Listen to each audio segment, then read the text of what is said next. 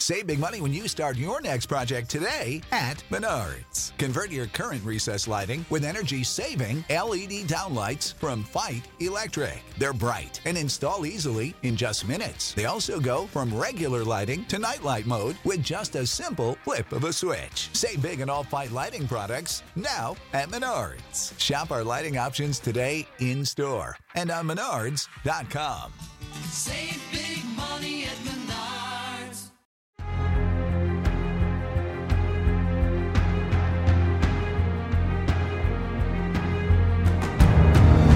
Hello, everyone. You're catching us on a punch drunk day here at uh, Take the Black Live, the one and only show on the That's the internet, one. where myself, Dan Selcke of WinterIsComing.net, and Daniel Roman, polo golf shirt wearing Daniel Roman, also of Winter Is Coming. No, he's wearing a collared shirt over a under a sweater. This is fancy.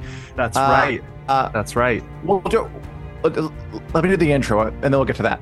Um, we were just going to discuss all things movies, TV, sci-fi, fantasy, robots, space lasers, swords, dragons, and so forth. Hello, everyone. Hey, Julie. Hey, Andrew. Good to see you guys here. We have, of course, a full docket. We're going to speak truth to power. Before we do that, what is with your um, ensemble? Do you have? Yeah. What's with that? I don't have a joke for it. Uh, yeah, I don't. it I don't have a, a good quippy response. I, I just felt like wearing it today. It was a. I put on the collared shirt. It was a little cold, so I put on the one sweater I had that would work without changing a shirt. You Oh, know it looks like it, how it looks like you're like um, fashion choices are made. you're like a cool middle school teacher who's like, you know, the kids can I'll approach take it. you, but uh, you're but you still mean business. That's right. That's right. Uh, you know, we're doing work here, but you can goof off. That's the Uh-huh, vibe. Yeah, and Mister in. Mister Roman's class, anything goes, but not like everything. That- All right, right. but we're not here to talk about your fashion choices. We're here to talk about um, No. all things TV and movies and fantasy and sci-fi. Uh, starting with Yes. You know, right now, Hollywood is in a bit of a kerfluffle with uh, Hollywood indeed. writers on strike. They're not working. They're on picket lines, waving around signs. And hmm I thought we'd just check in with that, how it's affecting some of our favorite shows, including our favorite show looking forward to, House of the Dragon, the Game of Thrones spinoff, and whether we should be worried. So, um, we're Yeah. getting a lot of word recently from House of the Dragon showrunner Ryan Condal, who I do have some questions for. Uh, basically, I mean, I'm so curious, aren't you? We haven't heard anything about it from this. But I'm anyway, so curious. I'm really curious.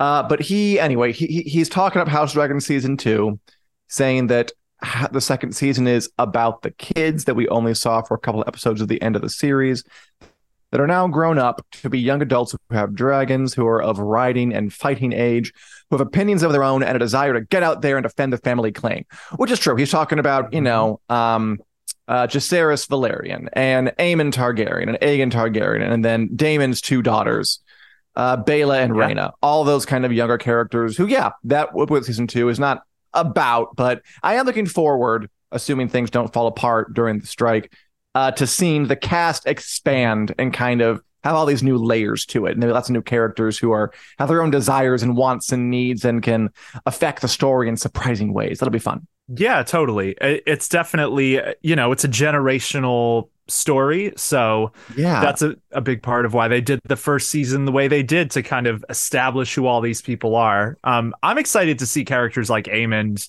and Jacaerys Oh, totally. and Baela kind of step into the forefront a little bit more next season. But he- also talked a little bit about how many seasons there will be, saying that Mhm. they have planned, I believe, more than two. That's part of the discussion we're having. Where do you appropriately end the series in a way that doesn't feel clipped, but also doesn't feel dragged out?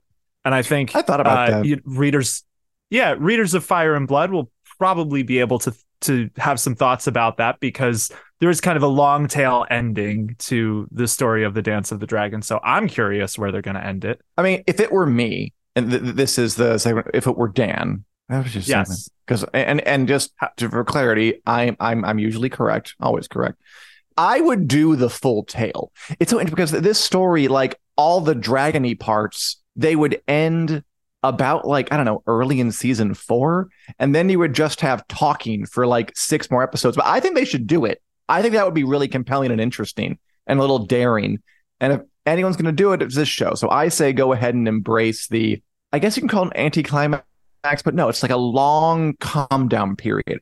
Over on Succession, a major Yeah. character died really early in this new season, and there's seven more episodes to go, and um, it's Yeah. and it's and it's making it work fantastically. So it can work. I hope Yeah. I hope they give us the full tail end. I bobbed and weaved between spoilers right there. None for House of the Dragon, none for That Succession, but I still yeah, yeah, Yeah. that was quality stuff.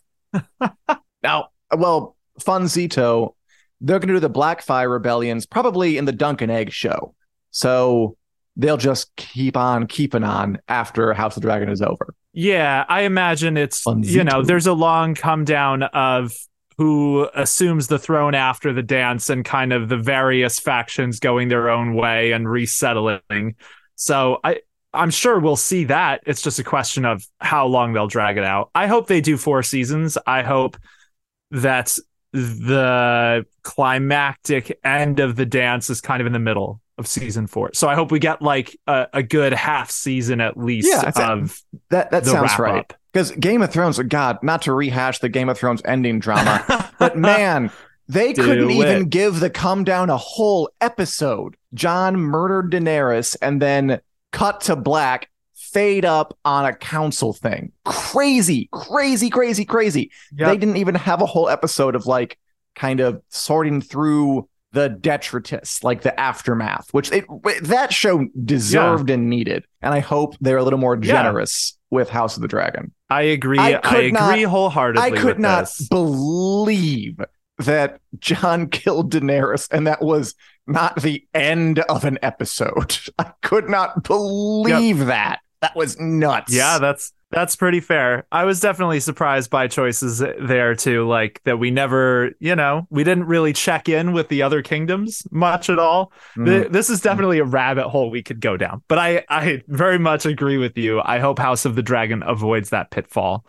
Um and I mean, they are gearing endings, You know. Yeah. yeah, they are. Oh, speaking speaking of that was a good transition and I interrupted it. Where are we going? Where, Oh no, I was trying to tie it back. Like you said, we can go into a rabbit hole, but I'm like, no, we're talking about the House of the Dragon ending. Game of Thrones ending is pertinent.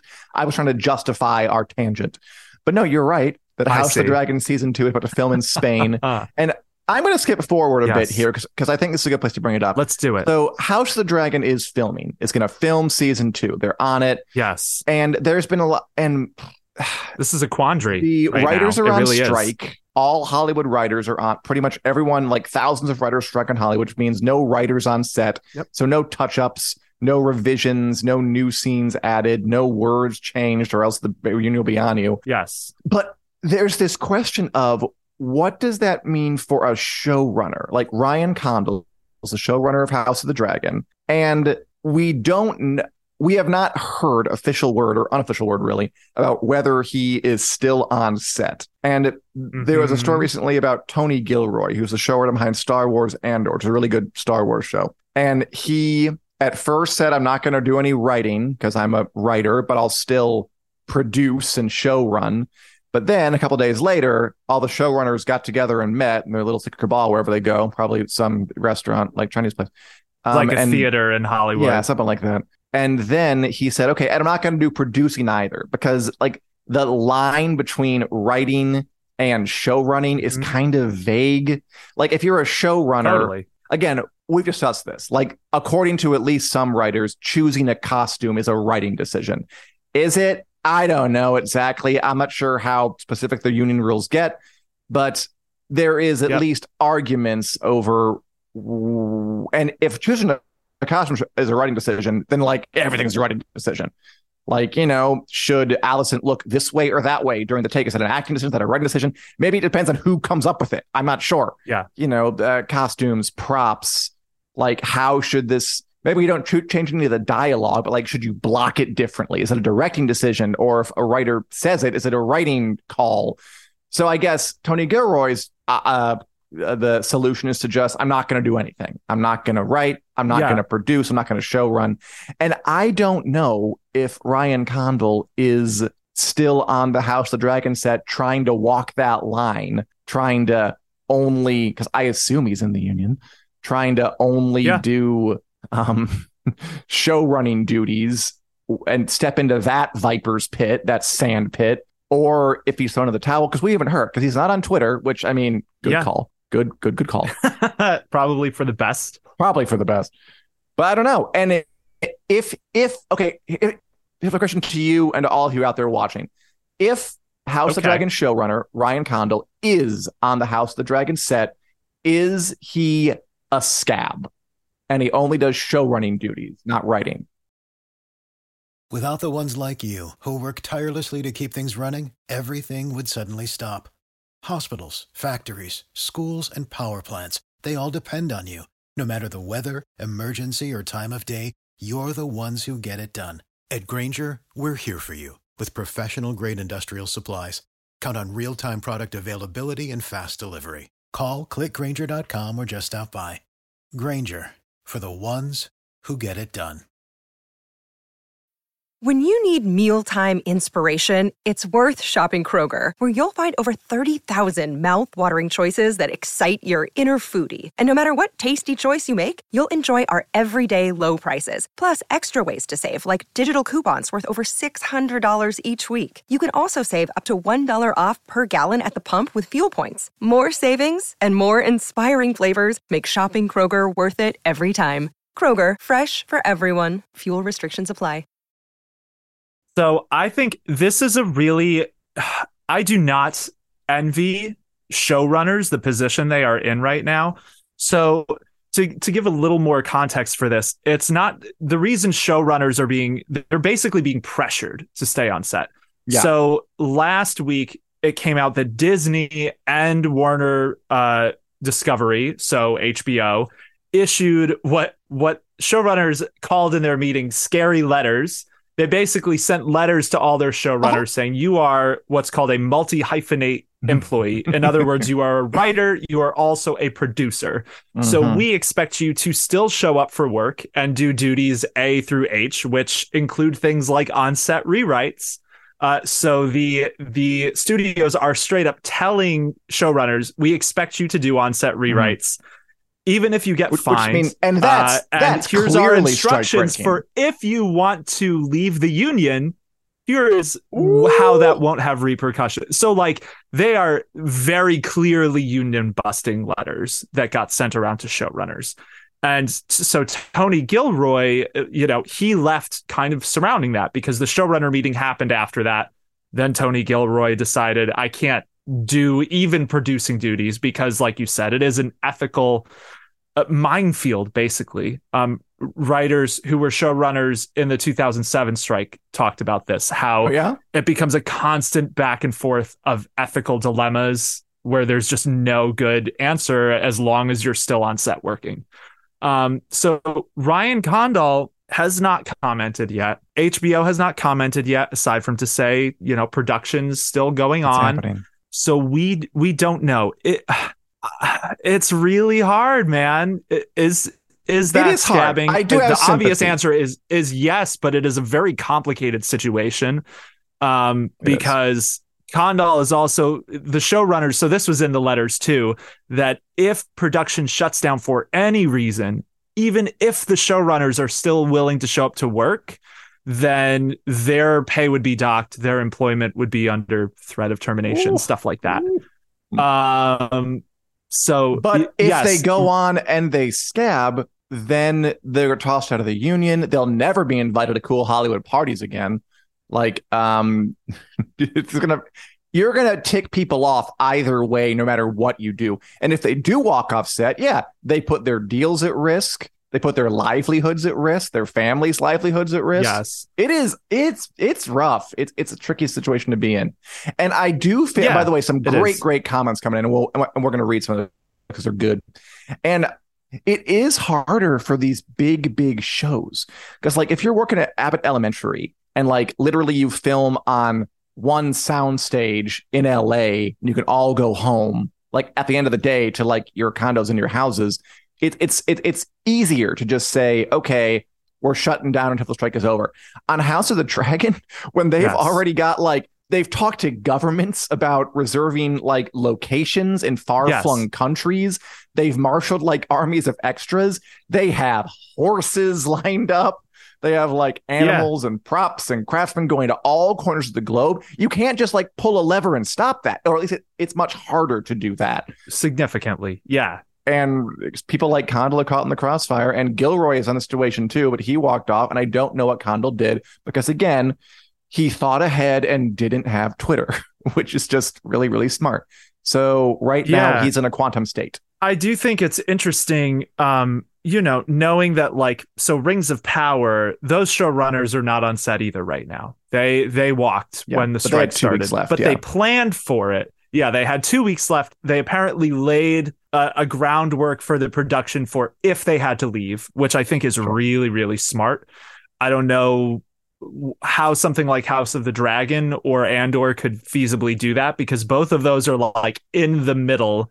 Or Uh, like Andor's the like exactly in the middle. Yeah. Like House of the Dragon Yeah, is, is, House is of the Dragon is early. near the start. Yeah, so I mean, yeah, it- you, it is a tricky. You made a plan for like two weeks. I, that's a lot easier than like five months. of course. Yeah, so this is this is why I really do not envy Condal's situation. So like, uh, I saw people in the chat talking about George R. Martin's comments about scripts being done, and I think that was a um Interesting one. I, I I raised a brow at that because Martin Martin really like he's worked in TV, so of course he understands the importance of having writers on set.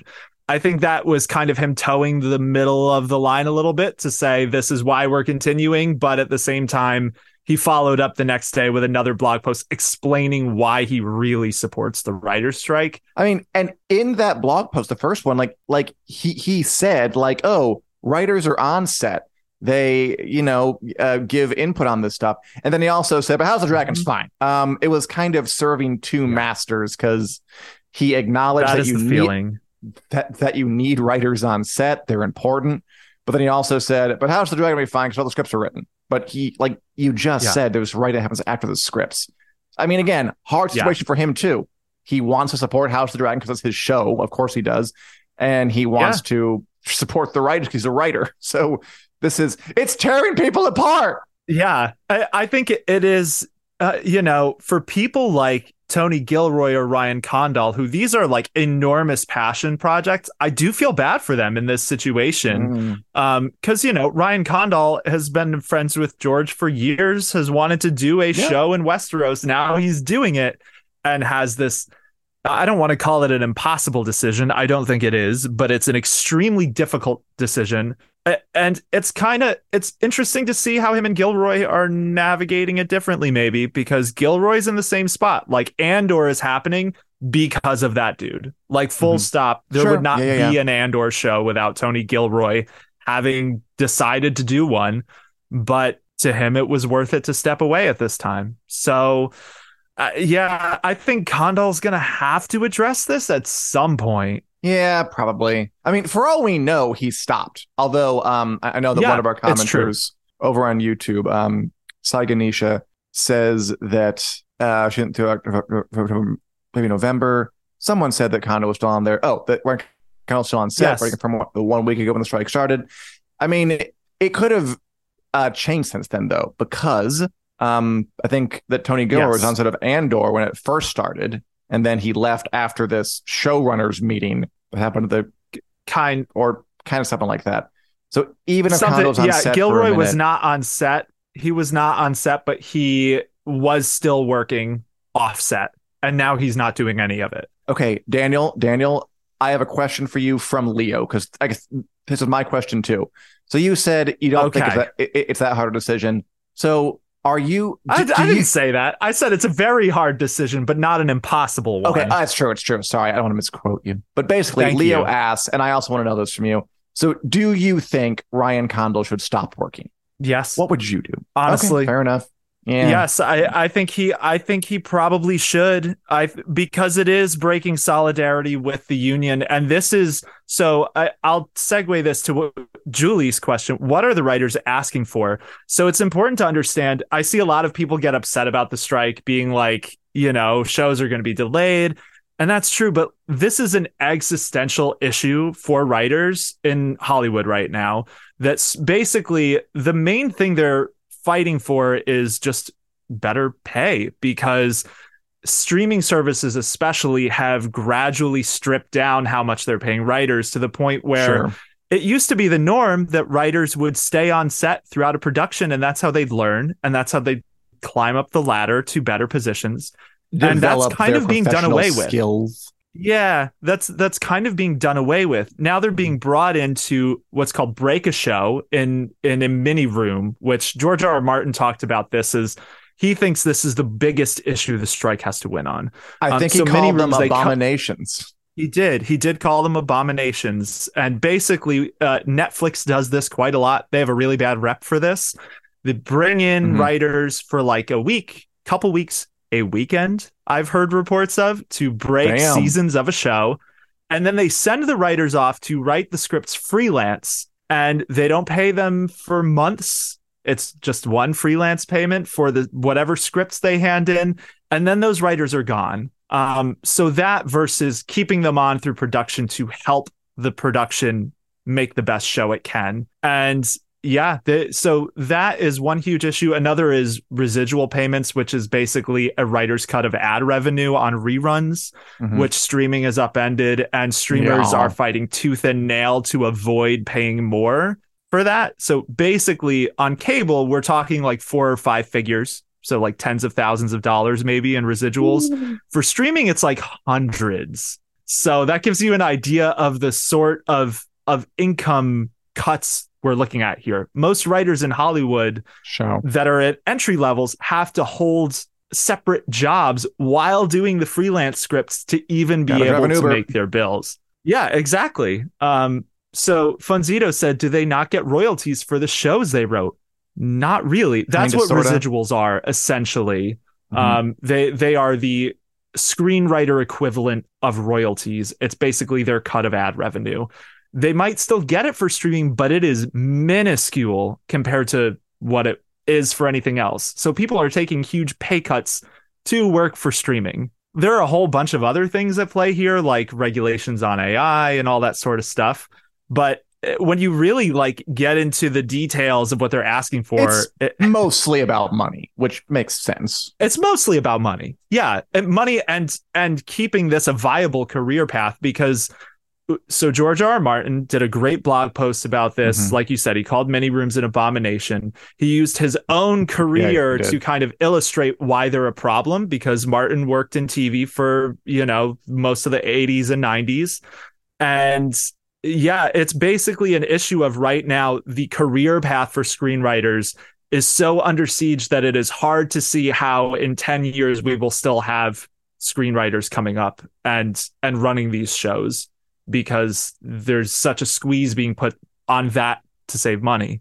Yeah, I mean, if you don't let them develop professionally, they're not going to be in a position where they can run a show, which means where a new show is going to come from. Yeah, Maybe from studio executives like like uh, Jennifer Salke, who suggests making a popular show. Give me an idea, Joe Russo, and they make Citadel. That's how that one came about. But um, those are Yeah. fairly unusual and not very good. Yeah, and so Leo's Leo's got a good thing too. I Oh, want I want to just yeah. hit on quick in the chat. My only concern are other crew members below the line, camera crew, etc. They need to work too. Totally, Leo. hmm Um, there are a few things there. That's why a lot so of complicated that, they're all union too. Yeah, they're all union too. A lot of their unions are standing with the writers' union on this. Uh, so like Daredevil got shut down this week. Severance got shut down this week because those crew members would not cross the picket Yeah. line to work on them. Um, and also, so there is an entertainment. Uh, there's a fund that I keep seeing the WGA passing around for helping support people during the strike. Sure. and the money from that is going to those other crew members and unions. So the writers are actively trying to help offset the pressure that that is putting on other behind the scenes crew. Um so yeah it is definitely funzito's got it. They're being devalued so the quality of new content itself is going to suffer totally on point that was And that- george's point too in his blog Oh, totally. Eventually. And that is trickier in for shows like House of the Dragon, which aren't filming, you know, like you can shut down a show with a picket line in LA or New York where all the writers live. But if you're filming in a field in Spain, like House of the Dragon is, yes it's it's harder to get out there. And Of course. they are going to film, you know, currently, as far as I can tell, the plan for Andor, the plan for House of the Dragon, the plan for Lord of the Rings is to keep shooting. And just the question is, what is it going to look like Seems when you get to the other when you get to the other side of that? And what's the what are the finished episodes going to look like without input from writers? And um, it could be Yeah. dire, people. I'm not going to lie, it could be bad, or it could be fine. Yeah. I don't know. We'll see. It, it really, yeah, you're you're right. It could be fine. So, and it could be dire. Looking back at um the 2007 strike, we were talked about this a little last week, and I forgot this example. But you look at a show like Heroes, season two got hit by the writer's Yeah. strike, and it basically tanked the show, which was a phenomenon, very popular show in season one, and then the strike totally derailed it. On the other hand, you had shows like I believe The Walking Dead and Breaking Bad maybe did their first seasons during in in or around the strike. Um, Lost as well, kind of weathered the strike decently, in my opinion. It's Um, possible so- to do, yeah. It is. I I think it'll be interesting to see how these shows navigate it because it is definitely a, a big question. Yeah. So that that's the deal with that. It is- whoever said that Variety confirmed the thing about Condal uh, a week ago that he's on set. That that is totally true. But the stories are developing so fast with yeah, this it's we're literally days. getting new information. Like yeah, like every single day there is new information about which productions are affected. Um, Sai Ganesa uh, over on the YouTube. YouTube. I thought Daredevil got shut down because of the picket lines were at the production. Yes, that that is true, and the crew members wouldn't cross them, so Yeah. that is why it got shut down. But yeah, they reminded them of their duty and solidarity. I mean, like I, I, I, I think last time we, we talked about it too. Like I, I remember they made Quantum of Solace, the James Bond film, during the during the Yes. last strike, and like I saw I saw that one in the theaters, and it's like it wasn't great, but like was it not great in a way that a lot of James Bond films aren't great? I don't know. It was like fine, and it's it's possible Well- to be fine without it too. I think that's kind of fascinating. That's a fascinating example. I did not know that Quantum of Solace was a previous writer's strike movie. And like, so James Bond, eh, I don't know if you eh, like correct me, Dan, if you know better Yeah. about this, but they're usually those movies were pretty much always based on Ian Fleming books. And then I don't know. eh, that that includes Casino Royale, based on an Ian Fleming Royale book. definitely, but I don't know about Um, Goldeneye. But then the strike happened, and apparently that's a huge part of the reason they serialized the the Daniel Craig movies. So those are that's like an ongoing narrative Hmm. for those movies, which is just not what James Bond has yeah, ever been. generally not so much. Yeah, they're usually standalone things based on Ian Fleming novels and just with the same guy playing the role. Um, so that's why we got that run of Craig movies as like a block of films, apparently, because producers tried to figure it out on their own for Quantum of Solace and they made up a thing and that's what they came up with. I did not know that. I mean, Skyfall is one of the better Yeah. ones, but that was after the writer's strike, but post serialization. Yeah. So, so many things can happen. Yeah, it, it is interesting times. I think, you know, uh, another comment the strike should be over by August. It, they I might mean, have time on House of the Dragon to rewrite and reshoot scenes in the end. Less episodes Sure, might help with that. possible. Definitely possible. I I would hope it's over by then, but the the union is extremely united in a way that it wasn't in 2007 right now. So this could go on longer, honestly. We'll Yeah, we'll see. there's no hard and fast rule for how long it helps or how long it goes on. The last one went on for 100 days. I'm not sure how long the one at 88 lasted for, but these can go on for as long as people aren't coming to an agreement. Um, that's the long the Yeah. short of it.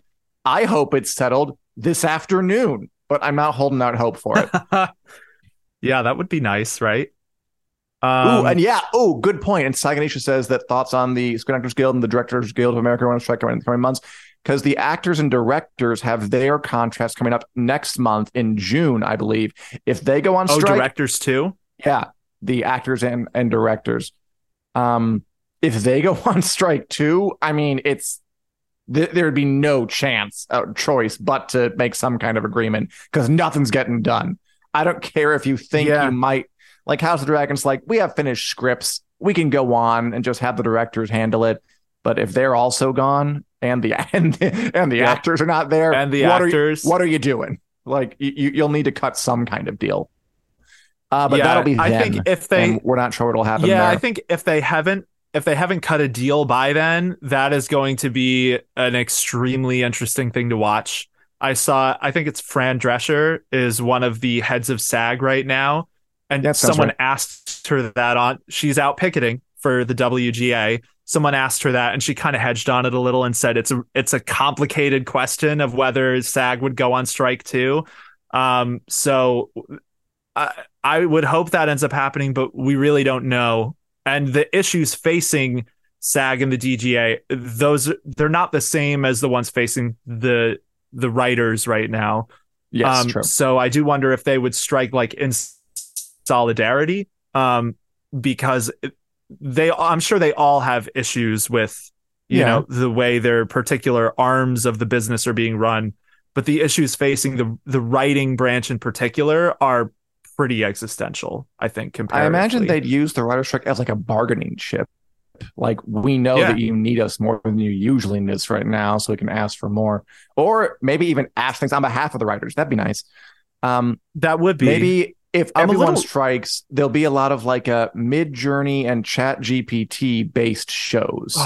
Just like types and stuff in and see what it comes up with. This is kind of so this is one of the things the striking writers are asking for not Oh. even prohibiting ai just regulations on it and Sure. that their material the scripts they are um, contracted to write can't be used to train ai and studios That's have fair. basically come back and and said uh, we don't want to do that we'll just ha- hold meetings every year about advances in technology Or we um, can so listen to you and then not potential you. It, this sounds kind of like like you know we we joke about AI all the time, but I have seen stories from writers in the WGA talk about studio executives and stuff like that, where the proposition of doing AI scripts has been put forward. So it is Oh, not a 100%. hypothetical argument for them right now. It is a how this is happening right now. How are they going to deal with it? Um, It's, I, I it's a matter the of time before that before something like that happens, and um, we'll we'll, see where it yeah, goes down. I agree. Uh, I one other thing about the will SAG and the DGA join the strike. I'm I'm a little nervous about that to be honest. I, I didn't realize this until I was doing some research for this strike, but apparently the DGA uh m- cutting a deal with studios was part of why the 2007 strike ended and it actually ended up Hmm. with writers in a worse position than when the strike started because the Writers Guild and the DGA were on strike at the same time, and then the DGA cut their own deal, and the writers kind of had to go along with it. So that is the one thing I'm worried about with the other guilds and how they're going to navigate it. Um, but we'll see in a couple months. Exciting times. And as for your question, Yes. Julie, I'm not sure if you know this, Daniel, but I don't particularly know uh, what exactly a base pay would be for a show like House of the Dragon. I assume I- like, yeah. not terribly small for a big show like that, but not sure. Yeah, I don't know. I don't know for House of the Dragon. I don't know. I haven't seen a lot of horror stories about HBO productions in particular. Like I've seen a lot of Netflix horror stories and Paramount as well. A lot of people talking about the mini Sure. rooms and Yeah, stuff yeah, like yeah. that for those networks. Netflix But for a bad. huge, you know, House of the Dragon is like one of HBO's highest profile shows. Yeah. So I I don't know how they are, you know, compensating their writers. I assume they're not at the bottom of the totem pole, which No. a lot of these issues are especially hitting newer writers. Um, like Bryan Cogman, who was famously the third head of the dragon writer, kind of like unofficial secondary showrunner for Thrones, did a did a lot of stuff on Thrones for its entire run, has talked about how one of the things studios are trying to do is turn the position he had on Thrones into an unpaid internship. And he did it for a decade and it was his full-time job. I you, could you even imagine if Bryan Cogman was an intern instead of, you know, the the force on that Like- production he was. there's no way to have a show if, if that's what you're going to do. So that's horrifying. Yeah, my best Yeah. to all of them. Um, I hope it gets resolved in their favor and soon, but I'm not holding out hope for it. Uh, we'll keep our eye on the ball and our ear to the ground. sure. and our heart in our mouth and uh, bring the Oh. hot tea straight poured into your ear.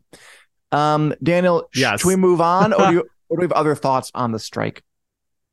I think we've talked about pretty much Ooh, the everything for the strike we were gonna. Um, you know, there are a bunch of shows that are already and movies that are getting shut down, like Blade, uh, American Mm-hmm. Horror Story, um, Stranger Things season five is not shooting until after the strike.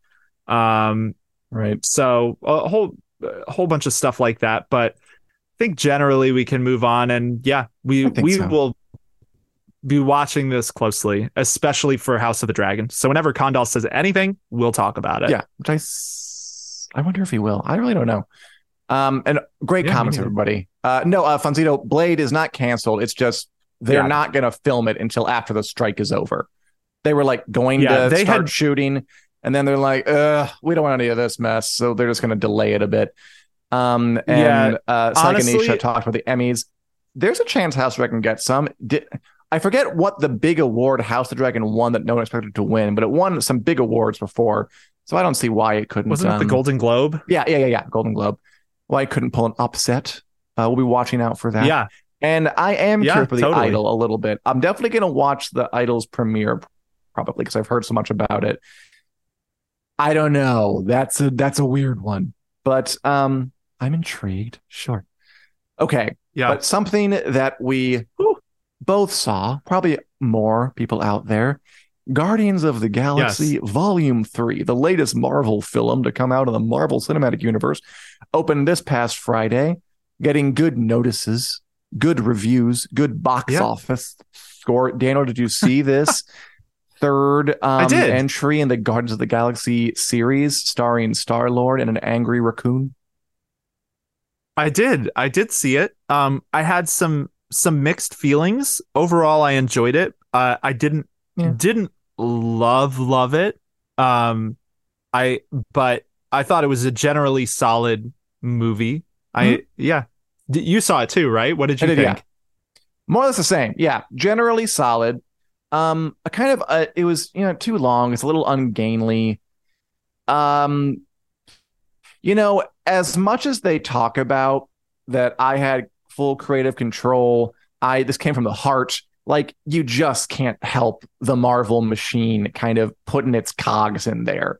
Like it's an ending, and it was a satisfying ending. I liked the movie. I thought it was good. I was moved Okay. on several points. I mean, Rocket's Okay. backstory, CGI animals getting, um, you know, saying cute things, big eyes, abuse. It's it's heartbreaking. I loved the villain. The High Evolutionary was a real piece of work. Yeah, he was great. he was he was totally really great agree.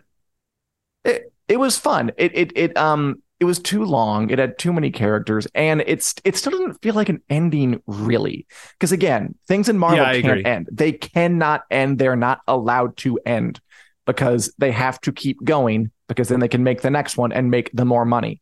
So it it it it didn't have the sense of closure that like a trilogy ender should have, but it was a good time. Yes. And it does feel like James Gunn is invested in this story. Like he he he feels for these characters. I felt for the characters because he felt for them. And it was still kind of a bit scattershot. Like we still they spent so much time on Rocket and like his backstory, and it was very effective. And then he kind of comes out of his situation, and I, I felt like he didn't really have much to say about it uh, after he Yeah. woke up, so to speak, which was a little weird because they had so many other characters surface. And then James Gunn's brother is I agree there. with that. And every time I see him, I'm like, just maybe there's other characters we can focus on right now. Um, the dog is cute, but it was it was overstuffed. They got Adam Warlock in there. He's flying Yeah. around on his golden mother.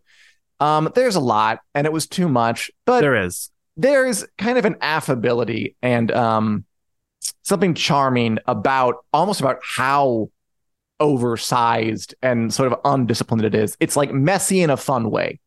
Uh, so I liked it. Yeah. It's it's by no means a perfect movie, but I liked it. I enjoyed it. It's it's kind of lovable, almost because it's imperfect. A little like the Guardians themselves, but it was nice. It was fun. Oh, it was good. And it's over, and now I'm ready to move on. Yeah, I thought your headline about it being a, a lovable mess was pretty much right Mhm. on on point uh, for me. I I think there were a lot of things where it, it did feel like an end for James Gunn as the director, but I agree it didn't really feel like an end to the characters, the trilogy. There were a lot of things to me that felt like a little unearned. Like uh, so Ooh. mild spoilers here, but the way that everyone split up at the end, you know, there was all this talk about it being an end for this version of the team and stuff like that. And I expected there to be more of a reason for that than they just got to the And end of the movie and were like like, it, "Meh. I'm gonna take some time off." Um, it just didn't. It, and it felt so F-bomb open too. Like they could fully bring everyone back if they marshal enough money and enough time pass. Well, it's yeah, not like there's really totally. ending here. Yeah, and I think you know uh, the uh, so this has Marvel's first f bomb in a movie, and I think this is kind of the perfect um, metaphor for how I felt about some of those things, almost feeling like underwhelming or like they did a thing because they wanted to do a thing without really justifying the payoff. Um, it's the first f bomb in the MCU after 32 movies, and it's over something Okay. really stupid where it was just completely unnecessary and did not add anything. Um, I don't know. So I mean, I didn't mind that. Just like, sure, he was frustrated and he dropped an F bomb. So it seemed realistic. Well- just it's only weird, like in context, if you know that this is the first Yes. one ever. But like Yeah, in the that's fair. moment, it was fine. Like, yeah, whate- whatever. yeah, that's fair, and I guess that is some of my issues where where the in context. So I, you know, I've been watching these movies for however long. Like Yeah, long ass time, The- you old man. A lot of it is like the Andrew said, "I love you guys," referencing that Groot line, and that's another one where I kind of rolled my eyes a little bit, just because all he's ever said is. eh, It just felt like they decided to throw it in at the end, You could rather than something time, you liar. I don't know. I don't know. It just You felt like a lot of kind of shoehorned things. I didn't love that Rocket's entire backstory was just a flashback. Um, that kind of took a little bit of the power away from it for me. Like it was still powerful, whatever. did, I'm yeah. not knocking it, but it it that felt like a lazy way to do it to me because it's keeping it very removed from the actual plot of the movie. I thought it was really weird sense. that way. No, I completely agree with you because I I was I liked it a lot, but I was like, ooh, I can't wait for the like modern day rocket to get up and then carry this forward and really bring it home. Yes, And it really kind of didn't. Um, so we have this really powerful isolated story off, but then it just doesn't really pay off in the way that it needed to, which is weird. It was strange. Yeah. Um, I blame the constraints. So- I did like it though. I liked the movie. I thought it was good. Dave Bautista quit. same. Then, well, then just kill Dave Bautista then if if if if you wanna if if he wants to quit because they don't want to kill him. I was really anybody. shocked I liked it. They didn't nice. kill any. Yeah, I was really shocked they didn't kill any of the Not major even the characters, villain. and that. Oh, did he not? I guess. Yeah, I guess that's they fair. walked I out of the damn he- room. Now look, we all know the rule. But he was on the ship. Sci-fi. It flew up. D- Daniel, if so, if you don't see someone literally fly apart on screen in a superhero movie, they're probably fine. and even then, they can bring them back then, as, yeah, as Loki has it. proved. Yeah, so I enjoyed Guardians 3. I did have some qualms. Um, I liked it more than, you know, things like Thor Love and Thunder by quite a lot. I didn't like it as much as Ant-Man, I gotta say. Uh Really? I, I liked. Quantumania more. Um there there yeah. So not not to be poo poo poo pooing on it, but I, I'll see it again. I enjoyed it. I was not as blown away as I thought I would be. Cool. I think I was going to be blown away by it, but, but I liked it. Oh, Leo, you're right. That told him of Deathly Hallows, the the rocket purgatory scene. It was touching. He's like, "Can I come?" It was really sweet. I liked those scenes. I wanted Yeah. more. I wanted more rocket. Like he was the focus, and I still wanted much more. I Same. thought that they could have. I think they could have been I shorter totally and more focused. Um, I yeah, because there're just so many people. Not to pick on James Gunn's brother, Sean Gunn. I've liked yeah. him since he was on. that, Dan? Because it's Why it's- do you hate Sean Gunn so much? because it's emblematic of the indulgence. Like this, listen, I like Sean Gunn. Oof. I remember Sean You Gunn. know he from- plays Rocket too, right? no, he like on doesn't. set? Freaking li- he does. Yeah, he does. He he Okay. he plays Rocket Raccoon on set, and then Bradley Cooper voices him. Yeah, totally. Bradley Cooper has a great Because- job, man. Because he's a limber dude who can crawl around, is what He's a James dude. Gunn has said. Well, he's a limber brother who can crawl around. I think it's an important part of it. I'll be saying he's the best person for the role. I don't know. I remember Sean Gunn back in the Gilmore Girls. He was really funny on that show. What? It's just he was in the Gilmore Girls. All right. He, he, he, was, he was all the time the Gilmore Girls. He was the guy with like the thirty thousand jobs. Um, at, at one point, Oh. he he he was more successful than James Gunn. Not for long. Um, it just How the th- tables have turned. How the ta- well not because then James Gunn brought him up. But I mean, it's just That's right. he's not that good a part of it. And I can't get it seems to me that he has an outsized role because he's the brother of the writer director, and this movie needed some chopping. And he could have been a good thing to go. And now he's James Gunn's dragged him into the MCU, and now he's going to put him in the next Guardians movie because, you know, because That's he right. likes them and he loves them and that's good. But um, in terms of the final product, I want some more discipline. And it wasn't a terribly disciplined movie, even if it was a nice and fun and good to watch one. Yeah, I I I do agree with that. And I was really surprised by like Rocket and Quill having kind of smaller roles. Um especially because it has been pegged as Rocket's movie, but because Rocket I mean, it was most of the movie out of not- action. also not it really, really, did yeah. not. It, it did not feel I as much like Rocket's movie, even though it was just because you know he spent like three quarters of the movie, like spoiler alert, in a coma. Um, so yeah, I I enjoyed it. It was I I'm really torn to say whether I liked it more or less than Guardians Two. They're kind of in a similar spot for me where I liked a lot of things, I didn't like some things. Also, Um, but overall, it's was not a bad Peter use of time. It, it wasn't bad. It wasn't bad. It- yeah, it wasn't bad. Also, when was Peter Quill abducted? And how does he have That- like Florence and the Machine on his iPad if he was up like the 80s or 90s? But whatever. That's not neither here nor there. He, yeah, that's from I think the second one. So he was abducted uh as a kid, right, by Yondu. Uh-huh. That's like the Sure. origin story of of the series in the first Guardians. Uh, someone I can't remember who. Someone gives him a Zune in the second movie. So that's Okay, how he okay, has okay, Florence and the Machine. Some- because he had the tape deck. He had the Walkman with his couple of tapes, and someone gives him a Zune. Uh, so it's like here are thousands of songs from eras you haven't even Oh, right. been on Earth gotcha, for. Gotcha, gotcha. So that's how he has that music. I did see Oh, that Florence a- and the Machine they got a huge uptick, obviously, from Of the film of people looking yeah. up that song. It's a good song. I mean, Yeah. Thank God they wrote that into the movie, which is just oh good. Now I can put more of my my favorite jams in there, and it can be narratively justified. That's right. Yippee-ki-yay. Um. Yeah. Anyway, good movie. Enjoyed it. Tra- sounds like we trashed it anyway, but um, that's what we do. I don't know what a Zune is. I must have skipped that part of my life. It- um. Okay. it's the Should we- window. I think it's the the Microsoft version of an a uh, what's the Apple one called? i i Of an I, i, iPod. pod iPod. Yeah. iPod. Yeah, I it's guess I- the Microsoft version of an iPod, I believe, and it bombed really quick. So that it's an obsolete one, which made it even It funnier when it was given to him. Sure. Okay. Yeah. Um, we're having a good time. We're talking a long time. Should we go on to the WiC News lightning round Sure. where we Yes. go through? I'm throwing throwing stuff around here. Let's do it. Okay, we're gonna go Woo! through some stories we didn't have time to talk about uh, in the main body of the show, and give our 20 second opinions that sometimes turn into like 20 minutes. Um, oh, I didn't. Yes. I didn't arrange these at all. Oh, this is gonna be crazy. Um, Sweet. Daniel, ask me All first. right, we're gonna wing it. Yeah. Okay, Yellowstone, uh, the popular uh, show about the Montana ranching family, There you go. The Uh, Duttons. the Duttons. Yes, The Duttons. Uh, starring Kevin Costner.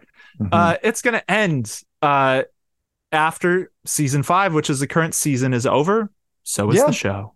although it's weird, like they're on a hiatus. They weren't filming because Kevin Costner was holding things up. I don't know if they'll film now because of the writer's strike, but yeah, it's over because Kevin Costner's a whole like thing about he, he he wanted out, and it's still not confirmed, but that's probably what happened. So they're going to end it. It's over. Kevin Costner wanted to go do something else. I don't know. It's a huge popular show. It's pretty wild story.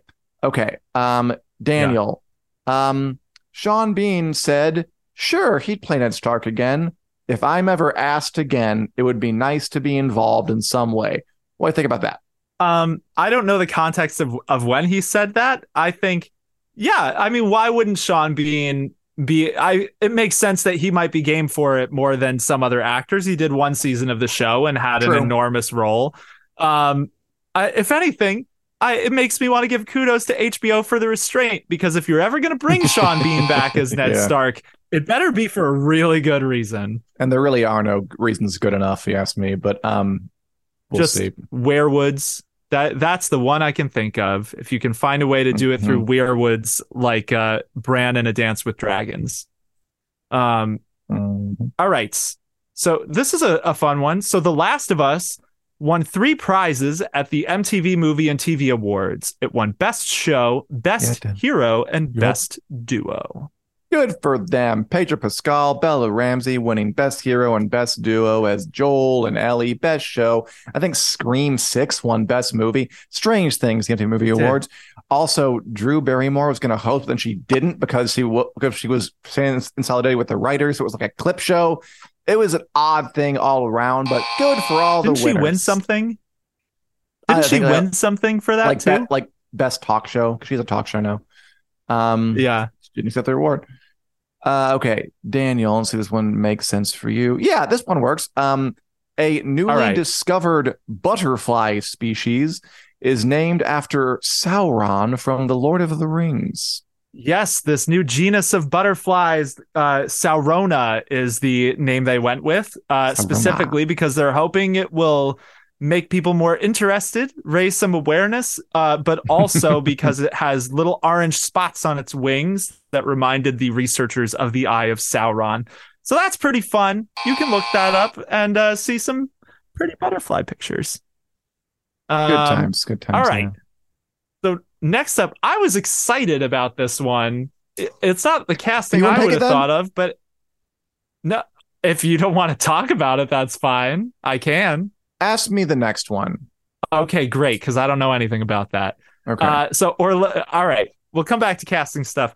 Sticking with Lord of the Rings here, Uh-huh. Orlando Bloom uh, shared his salary for the Lord of the Rings movies. He got paid Mm-hmm. one hundred and seventy-five thousand dollars, which is around three hundred thousand dollars adjusted for today money, uh, to do the entire Lord of the Rings trilogy. Uh, is that a small paycheck, a medium paycheck?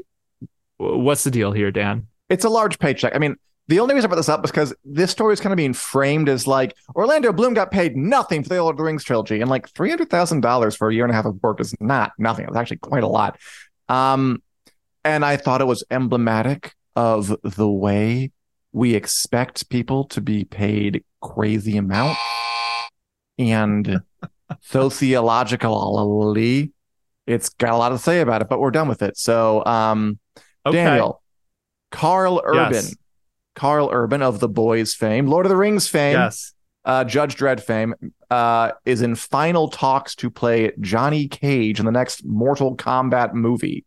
Yeah, I, I think it's Warner Brothers did the last Mortal Kombat Yeah. movie. It was decent for a Mortal Kombat movie. It wasn't Yeah, it wasn't sure. terrible. Um, Johnny Cage is kind of this fast talking uh, Hollywood actor who does a lot of splits, and he gets into this fighting tournament. Um, so Karl Urban may play him. It'd be an older, more grizzled version of the character, but I think that's fun. Grizzled. I'd watch him play that. yeah, why not? All right. Ah.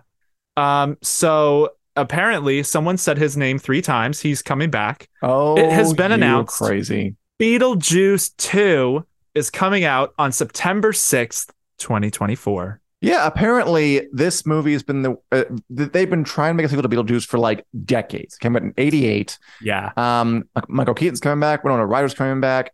Jenna Ortega, who is basically the new Winona Ryder of the 2020s, is going to play Winona Ryder's daughter in the movie.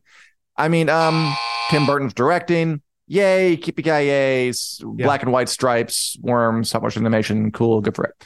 Uh, goth chic. And finally, Daniel, um, Netflix is Yes. going to start filming a new Witcher spinoff called Rats. Yep. Uh, I'm not a fan. so this this spinoff is about a group of thieves uh, in The Witcher. We'll probably meet at least some of them in season three. Um, so this is going to be them going on a heist. So it's basically sounds like Six of Crows, but in The Witcher. And if they do this ill-advised spinoff instead of Six of Crows, I'm going to be mad because it Ooh, basically sounds like the exact same premise, They probably will, except too. with a really unlikable cast that most fans of the books loathe. oh, Um, Netflix. I'll stop so ranting crazy. now. All right, and that is some of the news and so far as it relates to TV, movies, fantasy, and sci-fi. Um, we've been to Dans, no waiting, and this has been Take the Black. If you like us, feel free to subscribe, smash that subscribe button and the bell or whatever you do in the YouTube. Um, we're available on podcast form wherever podcasts are available, be it iTunes, Google Play, elsewhere, where we stream live every single Wednesday at 2 p.m. Central Standard Time, 3 p.m. New York, 1 p.m. in the mountains, and noon on the beautiful western coast of the U.S. of A. God bless America. Nice. Um, and then elsewhere, elsewhere. And sorry, Julie, that we're so early where, where, where you are in Australia. That is a bear. Anyway, that's our show. That's what we have to say. But we'll have more to say in the future and also on our website and on our personal social media feeds. Goodbye. Take care, y'all. This podcast is brought to you by Fansided. Join our community of over 300 sites from sports to pop culture and everything in between.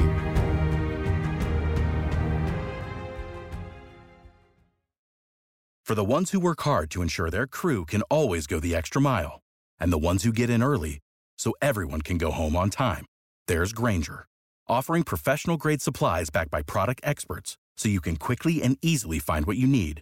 Plus, you can count on access to a committed team ready to go the extra mile for you. Call, clickgrainger.com, or just stop by. Grainger, for the ones who get it done.